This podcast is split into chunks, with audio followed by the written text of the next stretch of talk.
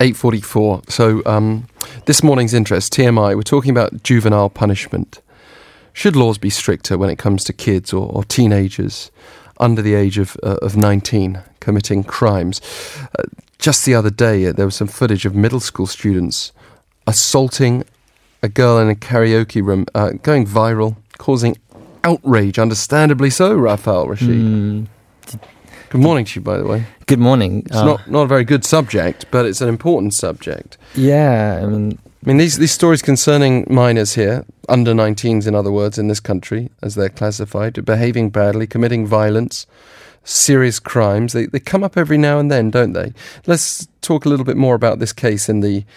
It, it says karaoke, but uh, are we talking about an, a traditional noraebang? yeah, I think so. Um, I mean, so there was a video that was uploaded online, I believe, uh, Sunday afternoon, um, allegedly showing several middle school girls um, said to be born in 2006 um, assaulting a female, uh, another female schoolgirl. Um, believed to be an elementary school girl. The location, it seems to be a karaoke. Um, you know, the video did go viral online. Um, I, I did see parts of it. It seems to be a karaoke. Um, it was filmed apparently on a, on Saturday night.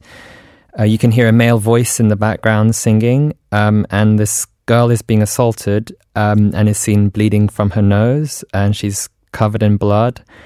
Um, and the schoolgirls are hitting her um, in the face and on the head, and the video lasts for about 45 seconds.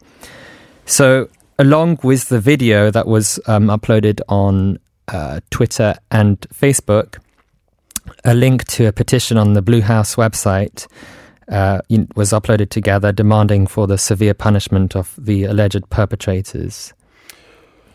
And the the the petition itself, you know, it says um, the students must be heavily punished to make them recognize the gravity of their crime that violated the victim's human rights. S- So. Like, well, I mean, we might ask, what does heavy punishment mean?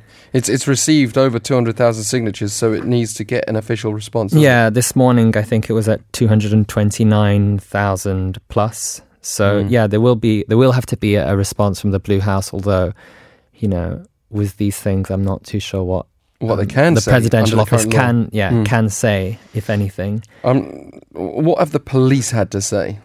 Well, um, this karaoke was in uh, Suwon. So police in Suwon said on Tuesday that seven teenagers who um, allegedly attacked the victim uh, had been apprehended and sent to a juvenile classification office. They're all all under the age of 14. Right. So it seems that they're all under 14, and we'll talk about that in a in a minute.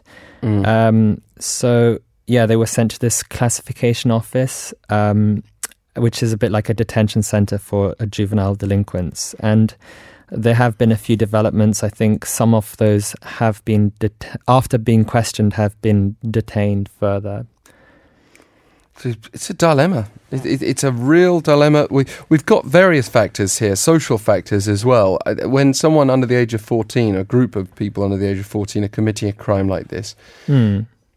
you this might upset a few people, but I think you almost have to view them as victims as well. They're, this is Mm. not natural behavior. It's not Mm. behavior that you would think would occur uh, in more pleasant circumstances. Something has influenced them or driven them in this direction.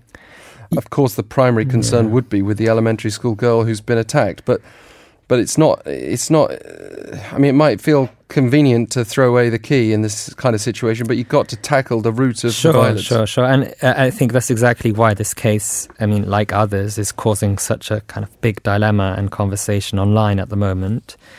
Um, you know, it, it is right to is it is it right to severely punish these, you know, at the end of the day, children Well, who, also, who might not know b- better enough? What does severely punish mean? Like hit with a bamboo stick, uh, torture in some other way, Yeah, throw them in prison for a few years, wait, uh, and then and then they may be released when they're 21, and and and do what then? Uh, I mean, Yeah, I think that's some of the sentiment online. At least people are saying, you know, severely punished. I, th- I think what some people mean by that is to be treated like an adult because they say that those girls knew what they were doing, so they should be treated just as harshly as anyone else.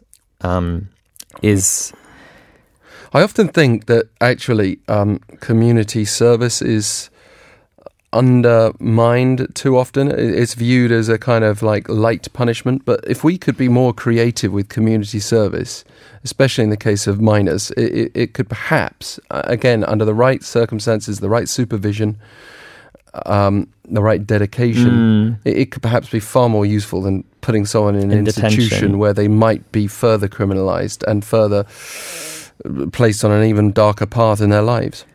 Um, the, the video didn't Yeah. mask faces either, This is- so there's a bit of a potential witch hunt here. Mm, so that's another thing. The video, like I said, was uploaded on Facebook and Twitter uh, for everyone to see, um, uploaded anonymously. Um, and the girl who is being abused in the video, you can clearly see her face. Um, and I think it was on Monday morning, Monday afternoon. The the uploader deleted the video from Facebook and Twitter, but obviously that was too late, and the video had spread to multiple um, social media platforms and forums. Uh, so the local education office asked uh, people to refrain from sharing the video as the victim's face was not masked and it could, you know, cause secondary damage.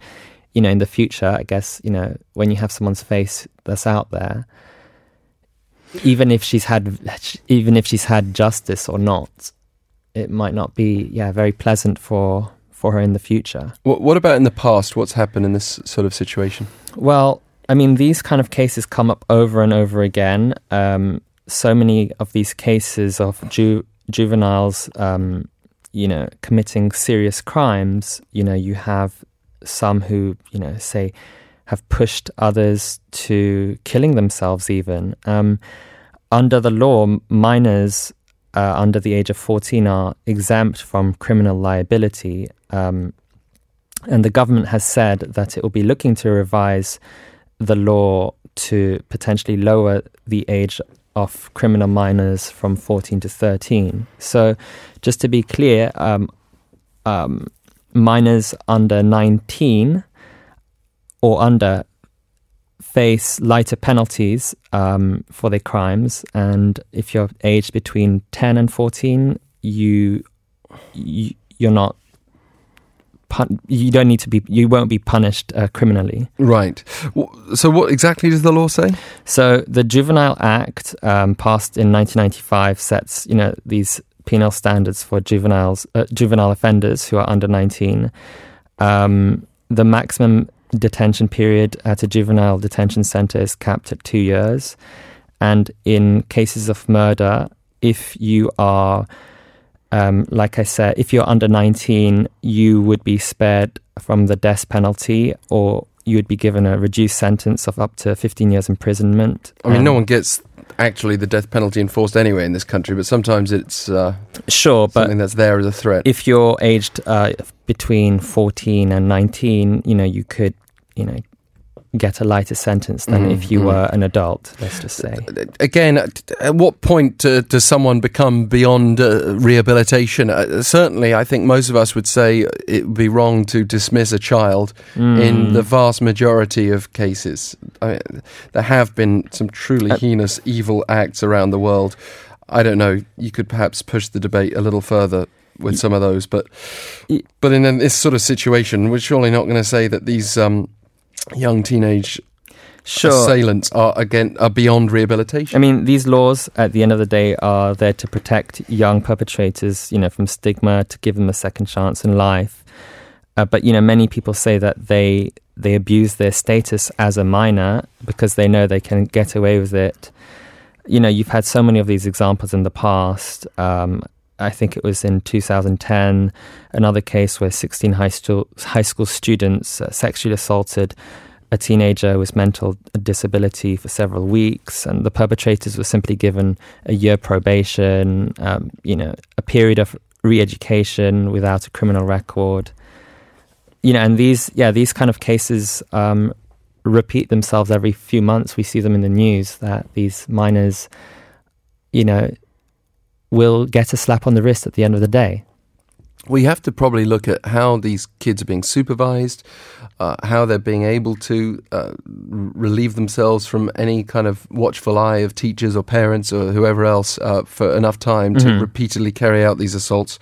But of course, uh, coming back to the question of how how you deal with the children themselves, uh, I, I think if if you're a parent and this has happened to your child, you're probably going to want to enforce a very strict punishment against them. But this happened to, to my own middle school daughter, Yeah. Raphael. She had to flee from assault from a group of middle schoolers uh, where she was attending school in, in Yongsan. And, and it was very scary at the time. But uh, th- that, that, there was a lot of furore about school bullying, and they were talking about just moving people from school to school and area to area to try and deal with this Mm. and they certainly would, would the like just the very act of getting police involved in school bullying seemed to act as a deterrent. Do you think it's some it's kind of a danger that we kind of forget about that? Mm, I mean, you know, ultimately, I think it it all comes down to education, in my opinion. Uh, we should look at the, the bigger question: Why are these kids committing these crimes in the first place? I don't think they're born with these intentions to to be bullies, and they they must be might be being influenced from somewhere else. 0431, I think if anything, minor criminals should definitely receive mental or psychological support and counselling. Absolutely. Agreed. More more counselling generally should be available, affordable, if not f- completely free, uh, in many situations in life uh, here in Korea. Another listener, two nine four four, says in case of when offenders do something illegal knowingly, they, whoever they are and however young or old they are, should be punished. Well. Yeah, punished again. What what does punishment mean? What does knowingly mean, and how do you prove it in court? You know, there's uh, this is where you, you get into the, the realms of uh, mortal sin in, in, in my religion of Catholicism. To, for, for a sin to be mortal, you have to commit it knowingly, and that's a grey area for many people. Yeah, it's Um, very difficult. In in legal terms, also, yeah. So a thirteen year old does something. They, they they steal some candy. Let's say they know they're stealing it. They fall guilty to temptation. What Mm. does that mean? Does a 13 year old then get punished the same as a 30 year old? Raphael Rashid with TMI, very interesting subject. Thank you for joining us. Thank you. And this morning continues tomorrow, 7.05. Inside Korea is next.